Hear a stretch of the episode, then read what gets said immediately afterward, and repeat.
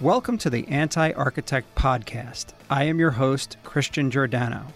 As president and owner of the architecture and design firm Mancini Duffy, I am driven by a quest for learning and radically changing the architecture industry through tech first innovation. With this podcast, I am hoping to improve the industry that I am so passionate about by taking a critical look at how architects work with their clients and, in turn, how our clients view us. It is my goal to showcase all of these experiences, good and bad, was it the architect or the client or somewhere in between? I aim to bring my audience new voices from around our industry, interesting people with diverse backgrounds. Through shared experiences, stories, and projects, my hope is that we can improve our profession.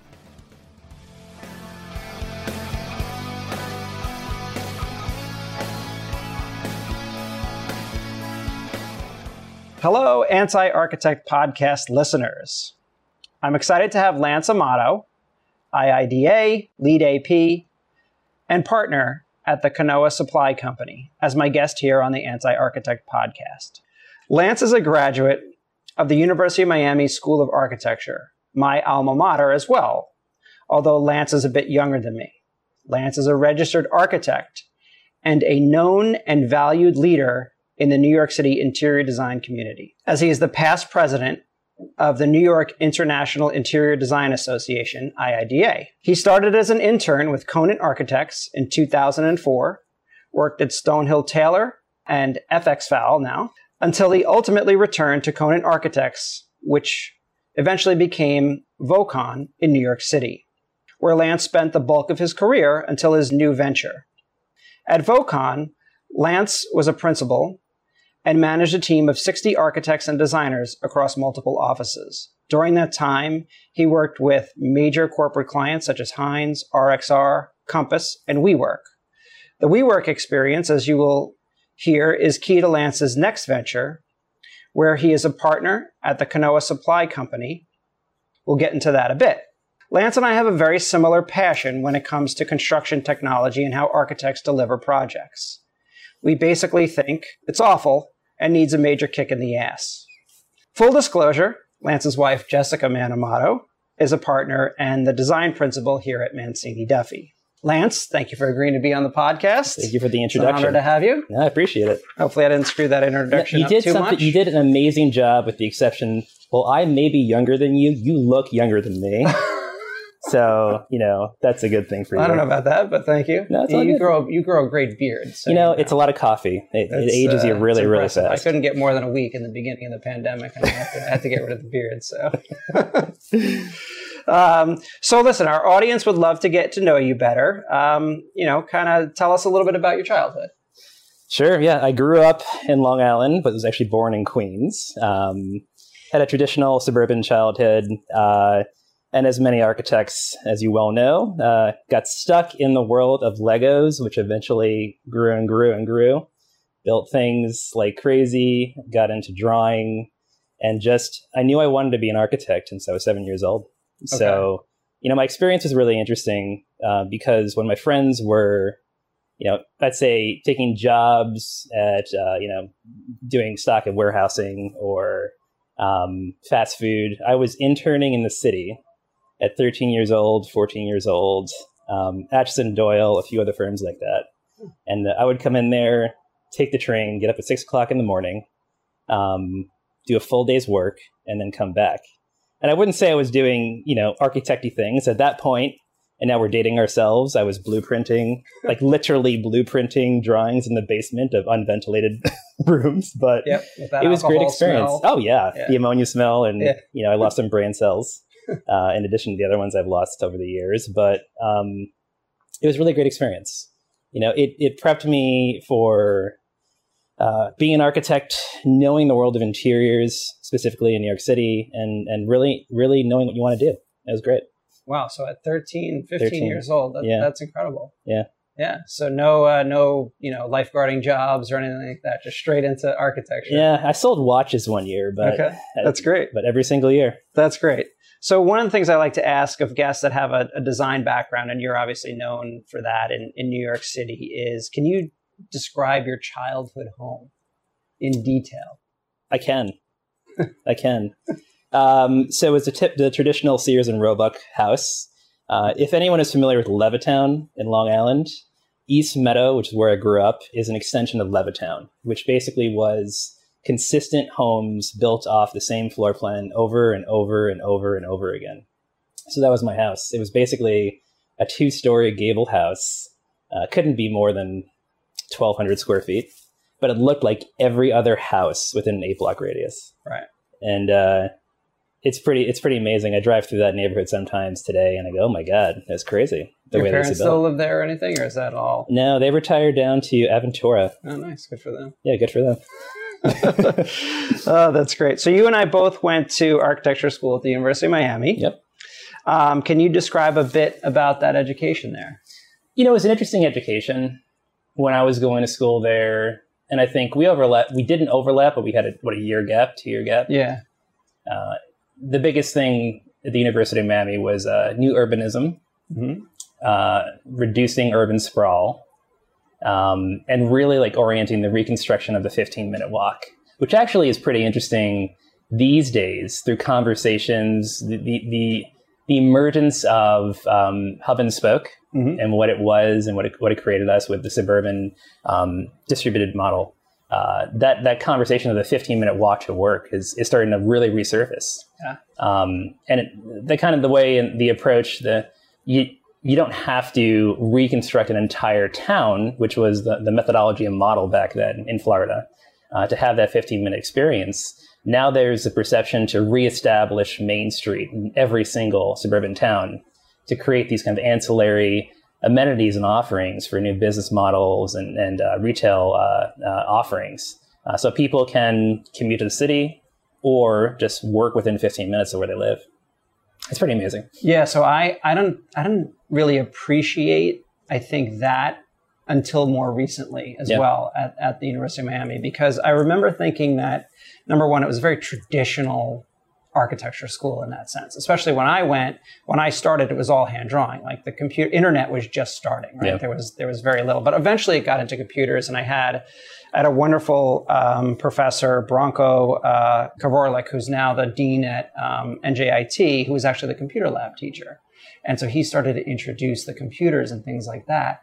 But the whole idea of new urbanism, it's something that now I think I appreciate a lot more um, even in like the town I live, like we sought out a town where you could actually walk to things, yeah. as bizarre as that may seem. And, and back then I rejected it as like, oh, this is, it was all going to be like Celebration, Florida, right? Which right. was where they filmed that movie, um, uh, Truman Show. Truman Show, right. yeah. It was sort of this fake town. Everything was a little fake to me. Um, but there's aspects of it that are actually, you, you can really take with you into, and I agree, especially post pandemic. I can see that being something that uh, we look back to which is pretty interesting.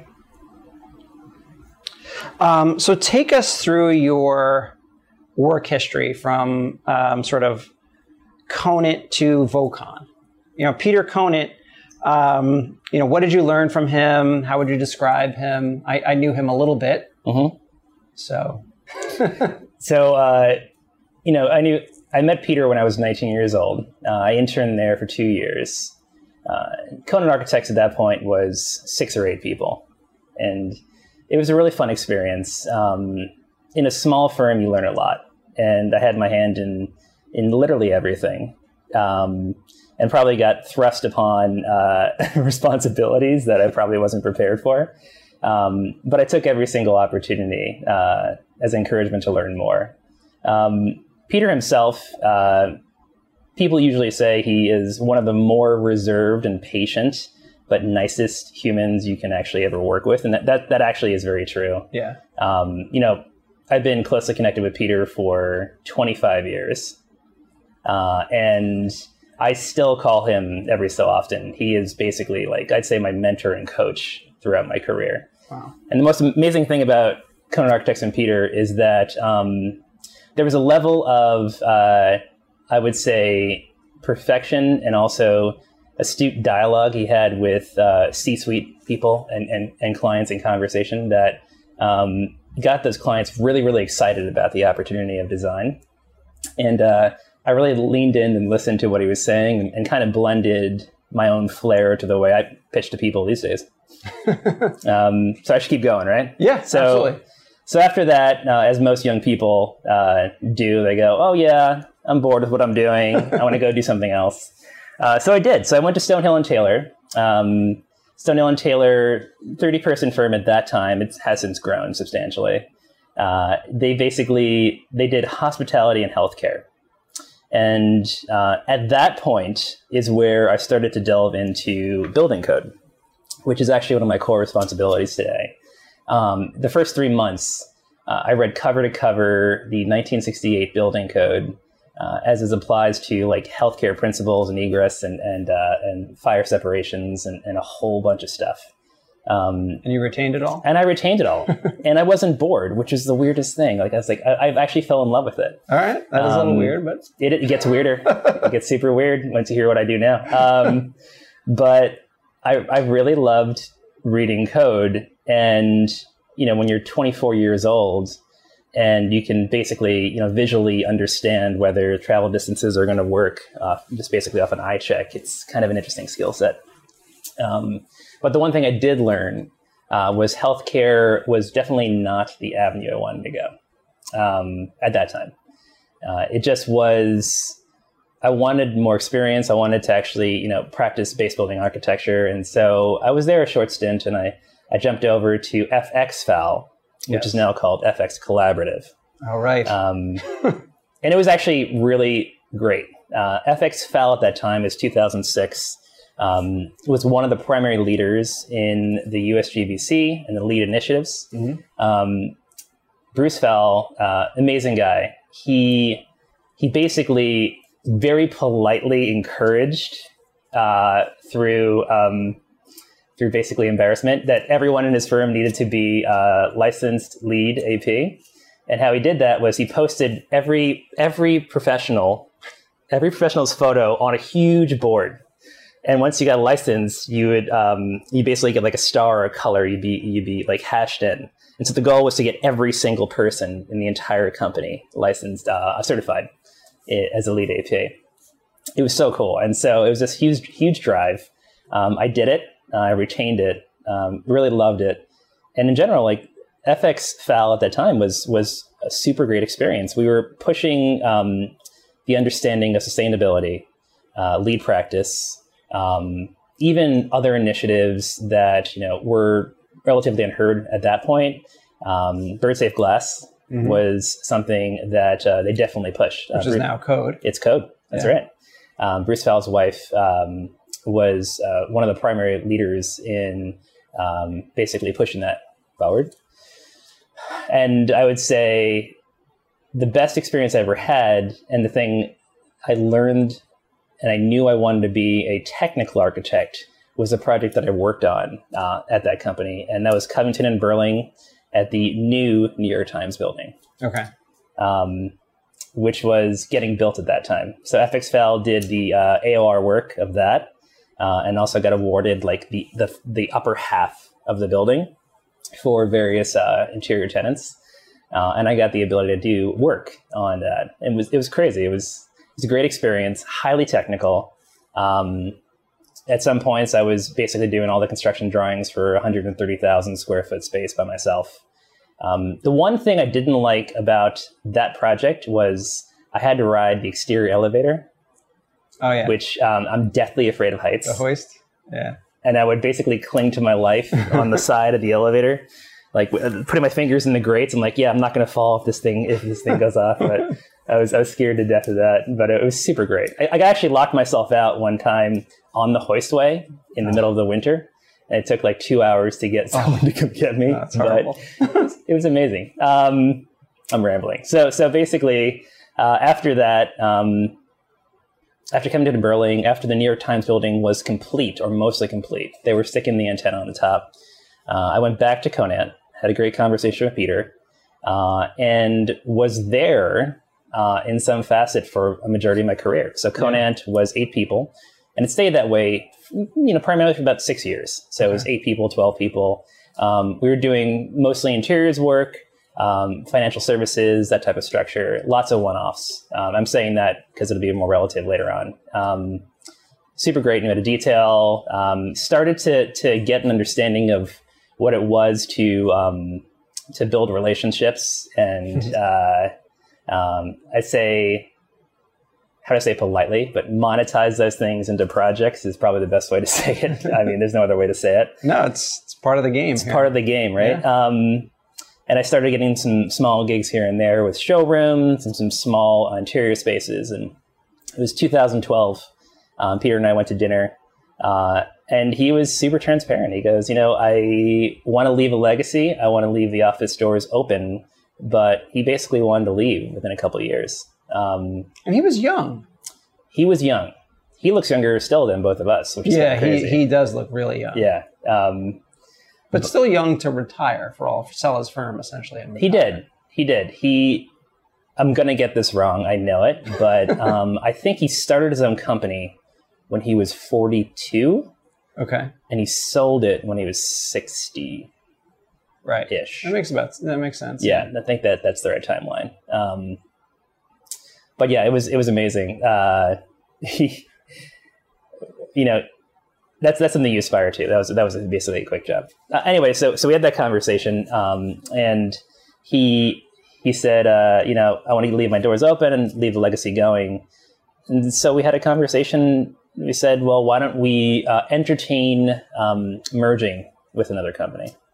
Uh, so we, we actually entertained a couple. Uh, there Okay. was more than one. So you were part of this whole thing. I was. That's great. Yeah. It was really interesting. One day uh, I was scouring a couple of sites, and a friend of mine joined a company called Vocon in Cleveland. I was like, who is this company, Vocon? Like, what do they do? And on the website, um, a lot of those things were encouraging, um, I'd say, company morale, uh, boosting culture, things of that nature. Uh, had a little bit of fun flair to it when it blended design. And uh, with Peter's permission, basically called Vocon and said, "Are you interested in, in acquiring a New York City company?" Uh, and they did. That's so, 2013, Vocon acquired uh, Conant Architects, and it was kind of a natural growth and projection, um, propelled from senior associate to a director of a studio. Grew that studio, and this is probably a good segue, but around 2014 is when I bumped into a small company of 12 offices named WeWork. And that is, it's a whole nother story. Right. Yeah. So you end up doing a lot. Of, well, back, back to Kona. Just a couple other quick questions I had. So it you merged. So Mm-hmm. does that mean that essentially Conant goes away and they hire you all as um, as employees of Vocon?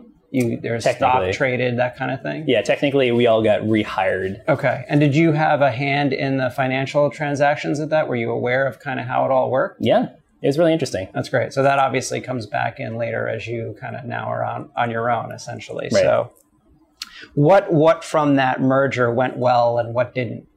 Nothing went bad. That's great. It actually went so fast. It was eight weeks from Okay. start to finish.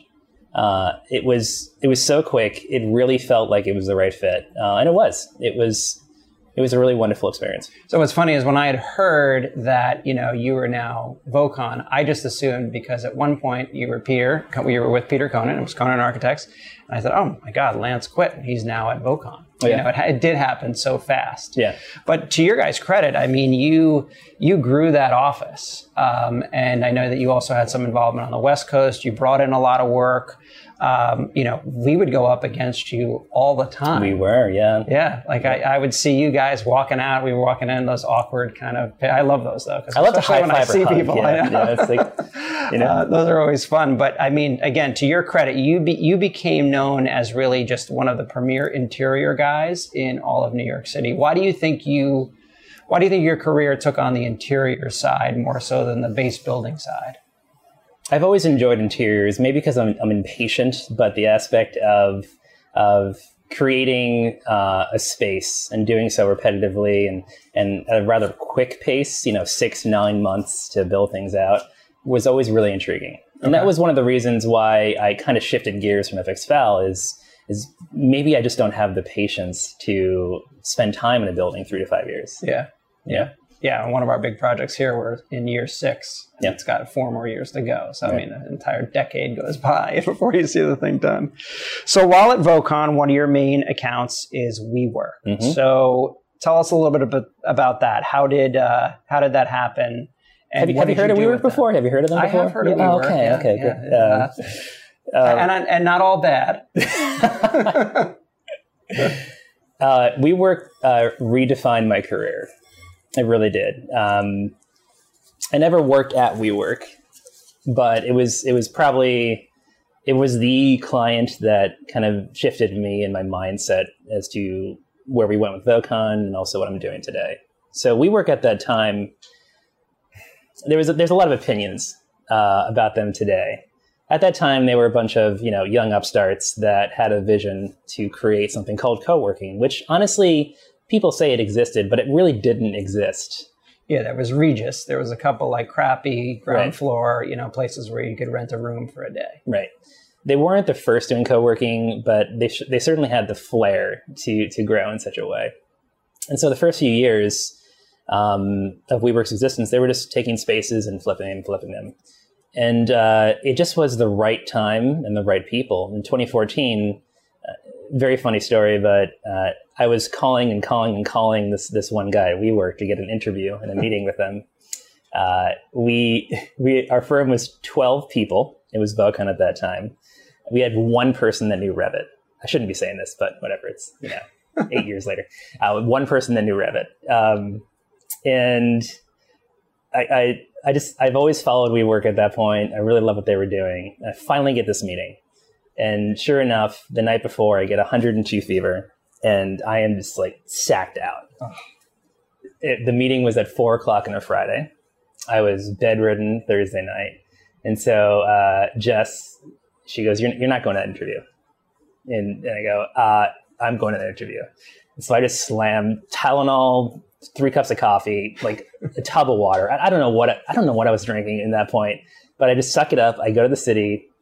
I tried not to look like I was sweating and pale. And um, I meet these two guys, and they go, "Hey, guess what? We just closed our Series C at that time, or Series B, uh, and we're going to go national. And I hear that you guys have the ability to service national." They go, "I go, yeah, yeah, yeah, definitely." And he goes, "And we're fully in Revit. You know Revit, right?" I'm like, "Yep, mm-hmm, yep, definitely know Revit." And so. Uh, I always tell this story. I, I used to tell a story uh, at the at Vocon. I texted the person that knew Revit, uh, and I say, "You weren't lying about being an expert at Revit, right?"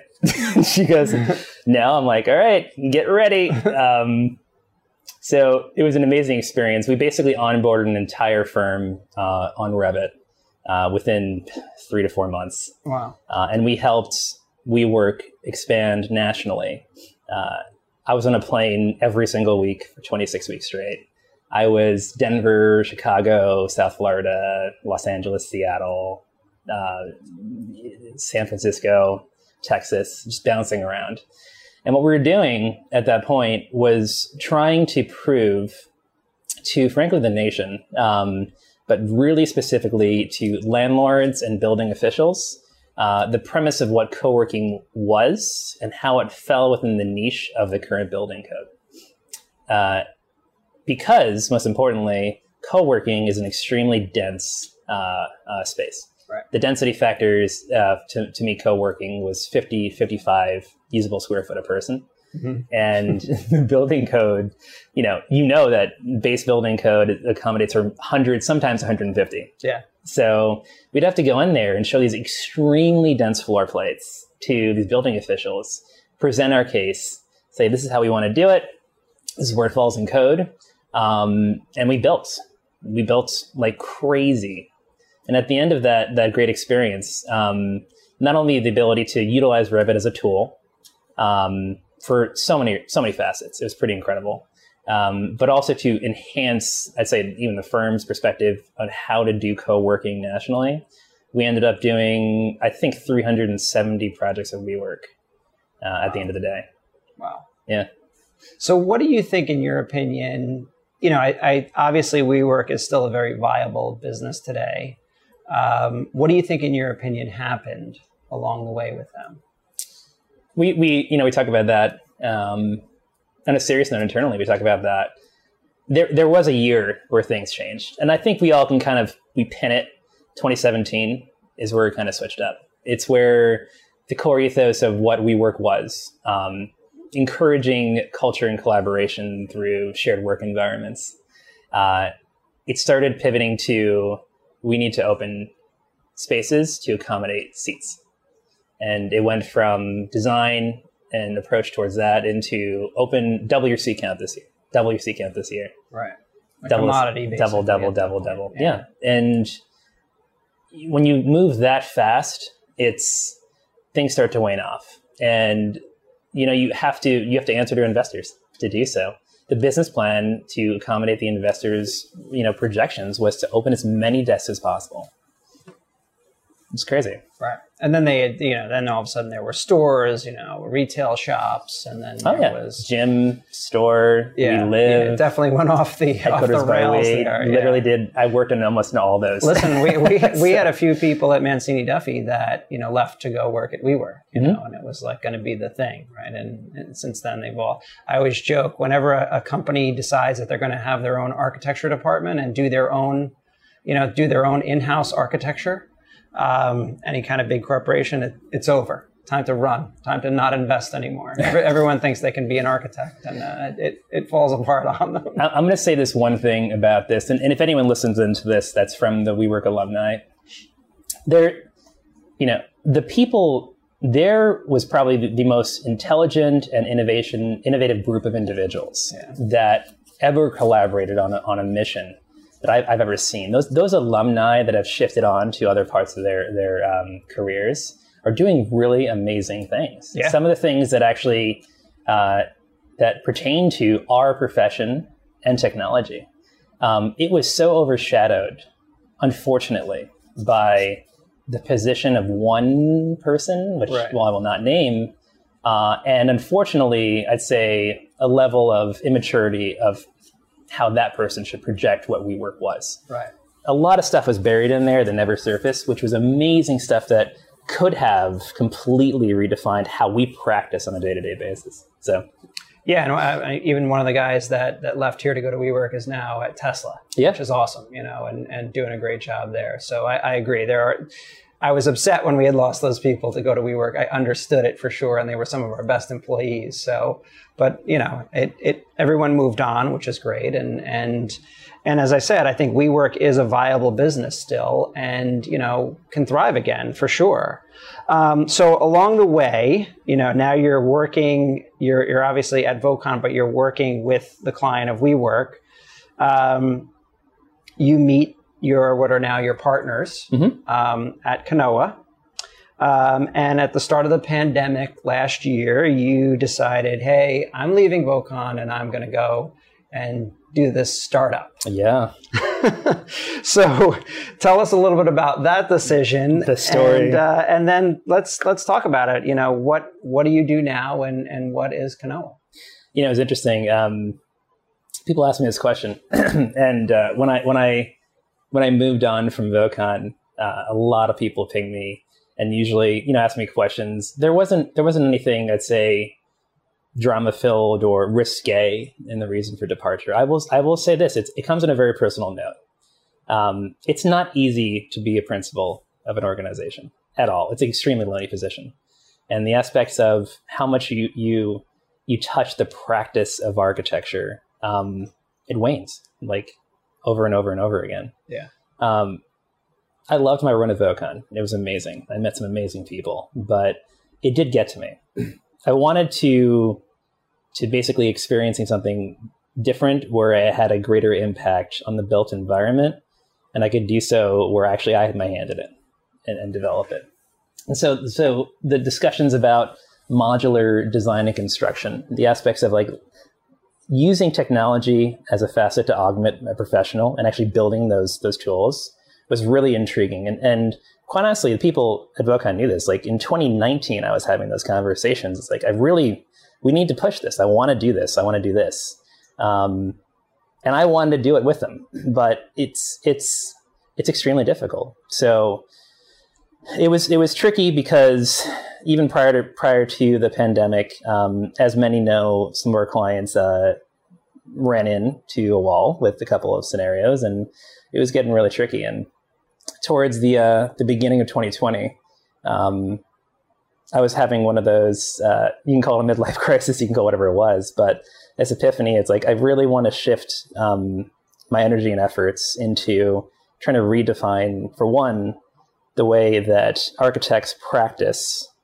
Um, two, delve into technology, which I thought I knew. I didn't know anything about until now, but and not even until now. There's so much to learn about technology. And three, actually practice sustainable means and methodologies and really push the barriers. Like not be constrained by um, perspectives of you know pre-established budgets or uh, the opinions of some political you know reason. And so uh, at the time, Vocon, I wouldn't call it was was stable at the time because no one was stable during COVID, but there was a window there, um, and I had a very amicable and and positive departure. Uh, I actually called up uh, the owner and CEO of Vocon on a Monday morning, uh, and she understood. Uh, it was very genuine, and I introduced every client to a person at Vocon for a transfer, and I still talk to all of them today. Yeah. Uh, and I talked to at least like half of the office of Vocon New York. Um, so I moved on and I left uh, May 29th. It was probably one of the hardest things I've ever done. Um, the thing that weighed on me the most was leaving the people that you know joined up and we grew all the like WeWork in Compass with. Right. Uh, I had a very emotional Instagram uh, moment that I that I posted, which I don't do.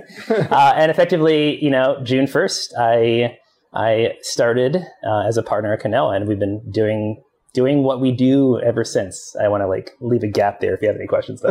Yeah. no, no, no. That's that's a great transition. I do want to understand, and for the audience too, you know, exactly what you do. Yeah. So the interesting thing about this is there's a, there's a mission and a goal. But with any startup, you have to find your footing, right? Yeah. So the, the core mission of what we want to do is we want to build a sustainable, well, let me rephrase. We want to encourage the aspect of building sustainably across the United States, even globally. And to do so, we want to provide the tools and the abilities for any professional to do so in an effective manner where they're educated about sustainable principles, modularity, um, frankly, transparency in the process. Now that sounds like a lot of words, but the reality and core, the, the, the core, the core goal what we're doing is to build a platform that is frankly a vertical stack model. That vertical stack model includes partners that that kind of blend into it, but it propels a level of transparency in both the way you build things and the way you acquire things, so it meets a level of, frankly, um, openness for like creating environments that are built for 30 years, are carbon neutral, uh, can be constantly modular switch. Now, there's misperceptions that because we do technology, and yes, we do technology. We have automations in, frankly, layouts engines and and program engines and things of that nature. It's we're trying to supplant the profession in some fashion. That's not the case at all. Right. Technology in itself is is evolving at such an exponential rate, um, even before COVID, and it's it's basically rising. And, and sometimes it's rising and surpassing the architectural uh, practice and going directly to clients. Like it is our goal and our right to help encourage that, facilitate that, and actually build upon those technologies to make our profession better too. And I, I seem to ramble right here, but the main goal is at the end of the day, and we, we always say this internally, we want to build a hundred, well, it's basically a hundred million square feet of interior space, adaptively reused, not ground up, interior space that will truly last for 30 years at its core but can constantly flex and move around on the interiors. That's what we want to do. Okay. How we get there?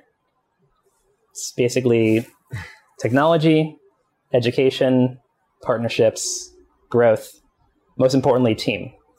Team, team, team, team, team. And sometimes we're gonna have to do it ourselves. Sometimes we'll help people do it. It's it's kind of kind of the trajectory we're going for. So give me an example of a project in this particular case mm-hmm. um, that's done in this model. Sure. So let's talk about ground floor activations. Mm-hmm. So, uh, retail space. we all know retail space is kind of a, a very interesting subject. Frankly, retail was kind of going by the wayside already. Yeah. uh, even pre-COVID. For one, the understanding that the ground floor in itself, what we perceive as retail as a industry, needs to be completely changed. It, retail is not just selling clothes. It's it's not. It what the ground floor is. It creates the energy for pedestrian traffic to show up based on the premise, the amenities and the programs that they want at that time to then continually go to. Eventually, the occupation of the upper levels of the building that that ground floor um, inhabits will start to fill out. Now, over the last 30 years, clothing stores and coffee shops and restaurants were those things. And those still might be the case. Right. But people need to listen and understand that the ground floor is more than that these days. The problem was is that even pre-COVID, uh, the the thought is, well, you were just going to replace the clothing store with another clothing store. It doesn't need to be the case. So how do you do that in such a simple facet? Well, for one, are there means and methods to leave the infrastructure or the core the core of the retail space intact, meet code compliance and zoning code, but actually create modular systems inside the environment that can accommodate a a library or um, who, an urban farm. Who knows what it is? Right. All those tools and facets, they those things can be developed. It's just a matter of creating the programs to understand it. There is still a place for the architect to, frankly, design and construct, the engineer to to develop infrastructures and actually testing methodologies, Right. the interior designer to create the environments. But sometimes you need technologies to help make those things go faster. So, what are you guys providing in that example? Let's say it was a clothing store and it's 10,000 square feet or bigger, and you want to put a library in it or something else. What Yeah. what does Canoa? Oh, now you're going to get into the, the risque stuff. So yeah, let's, what, let's what do you it. actually produce? Is it a product? Is it a? it's is it a, is it it's a series of modules and products. So so basically, and those things are always changing. Automation, automation, automation, super critical. So automation, uh, potential development of programs. So numerical programs, budgetary programs, FF&E, how it correlates to programs. Understand your budget before you even tap into stuff. It doesn't mean it's done. It means you understand as you go forward. okay. Interpretations of zoning code and building code they can happen. And we're not the only ones doing this, by the way. These are not. This is not like a, a new thing. Um, for easy deciphering, it doesn't mean it's done. It means you understand. You're comfortable to move forward in. Got You it. still have to dive deep. Okay. Automated layouts, which is probably the most risque conversation we're going to have in this thing, can be done, and it can be done in such a way that the you feel comfortable moving forward. Yeah. All that can be done literally within minutes instead of weeks from now. Yeah. And there are dozens of companies doing it at this moment. Even Mancini Duffy. I mean, we Yeah. we're we're doing that in a bit, not at that scale, but we're trying to automate some portions of it. I know Gensler's also doing something Mm-hmm. like that. You know, and, and when you really think about it, it's just iterations on a theme.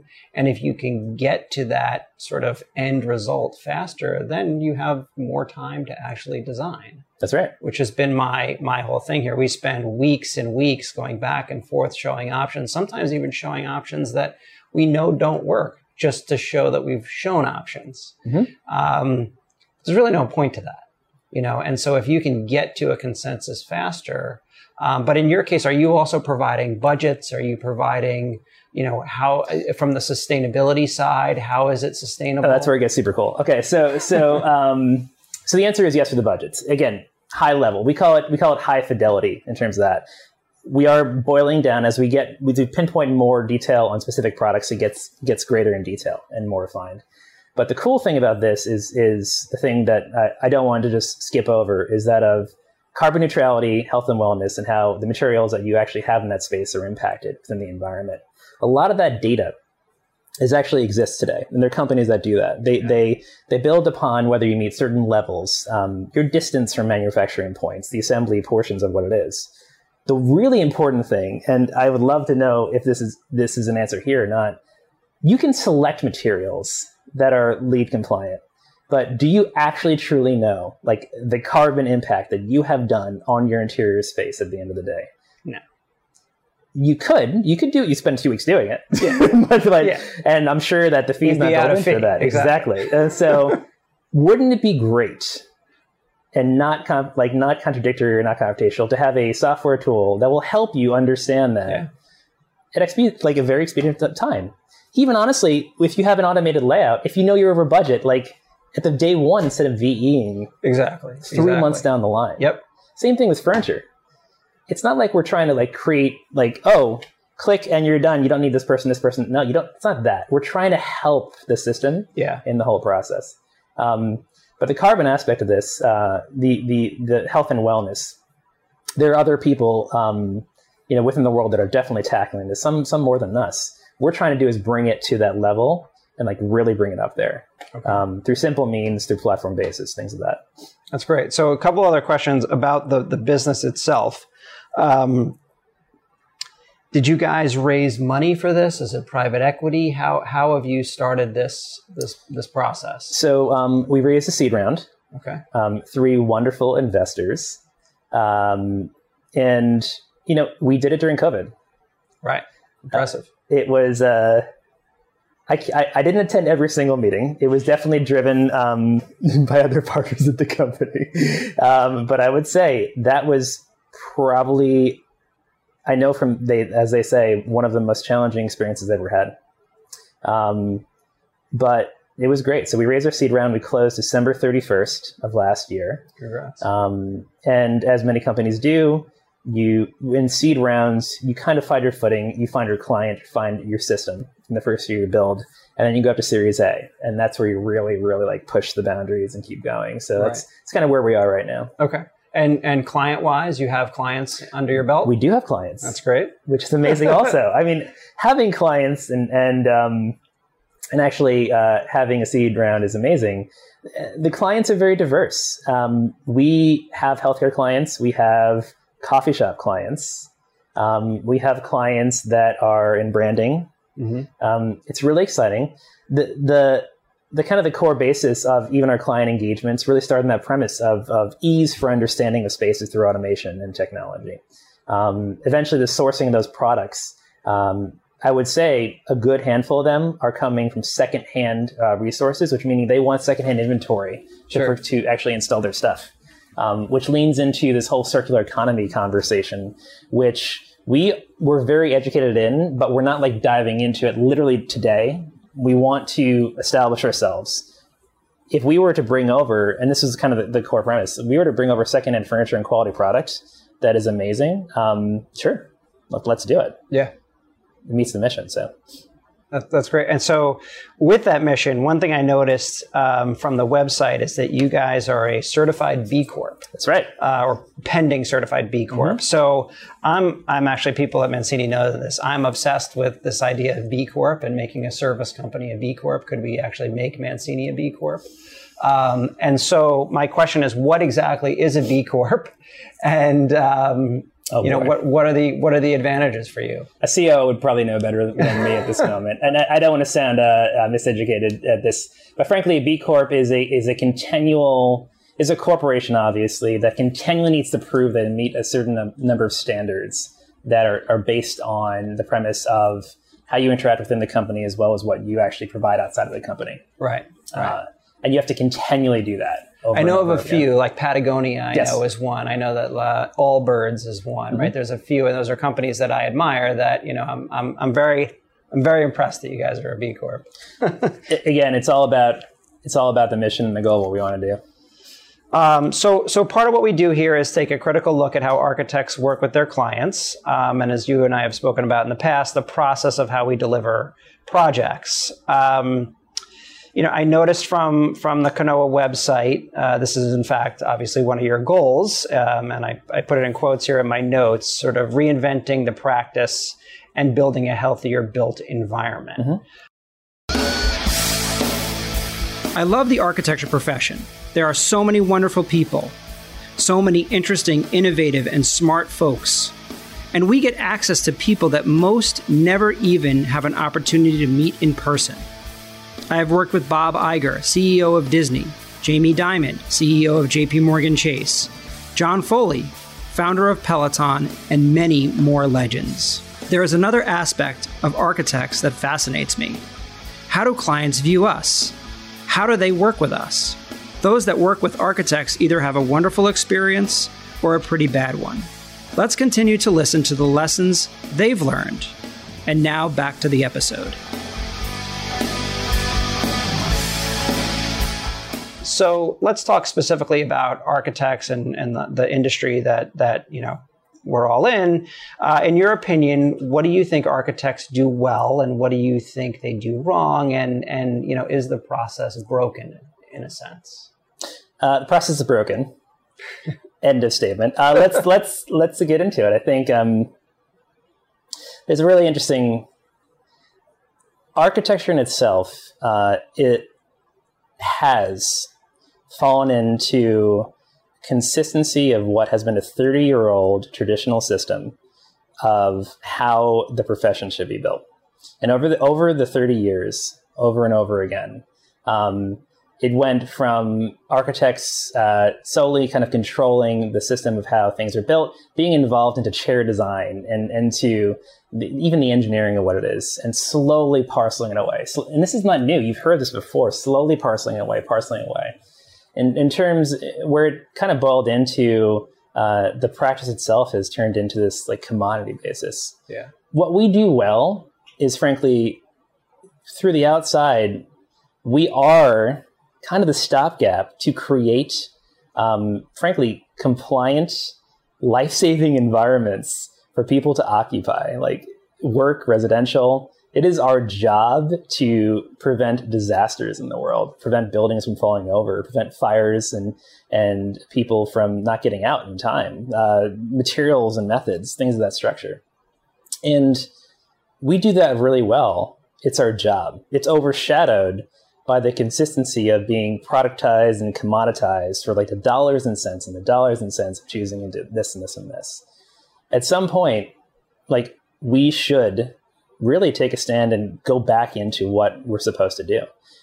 Our, our job, our environment is is failing right now. Like we are sitting in New York City.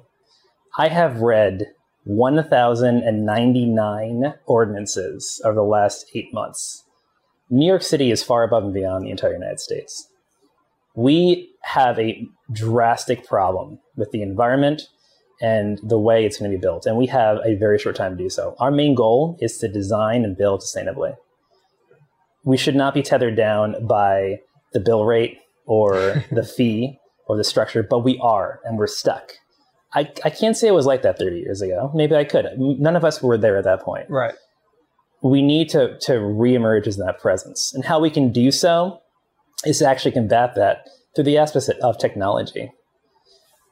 You want to pay X number of dollars for a fit plan, or do you want to play X number of dollars for me to construct a space that is above above the bar of California code? Now, let me be honest. That client will be like, "Oh my god, I'm amazed. It costs five dollars for this, but three grand for this. Okay, I'll do it. Like that's that's super cool." But we're stuck in the consistent commodity of having to meet the baseline yeah. of the fit plan. Yeah. You know, over and over again of the due diligence report, over and over and over again. Yep. And like, oh, that's built into the budget. There, offset it, shift those dollars and cents, use the technology because we can do it today to do so. Again, I'm rambling at this point, but no, I think it's valid, and I and actually just it, I, I think about it. You think COVID has actually helped this scenario in a sense? Okay, this this is an interesting subject. I think um, I'm going to say no, and you, you're you're going to say why? Because we're sitting in a major city at this moment, right? We're sitting in a major city where we're pushing the envelope and the boundaries. In the rest of the nation, I can very, very confidently say they're probably not thinking the exact same thing. Mm-hmm. Um, we want to enhance the wellness of buildings and structures. I will tell you in states today, people are still following energy code that use incandescent light bulb calculations to calculate energy code. Right. Can you even buy an incandescent light bulb calculation or new? I, I don't even right. know if you can get that anymore. Right. The, there's a and that still exists. And so we we need to and i know it's it's a step by step stuff but we really need to like escalate escalate and push these baseline standards across the board. Covid propelled how we design the 15 minute walk and how we do so in major cities the interior environments.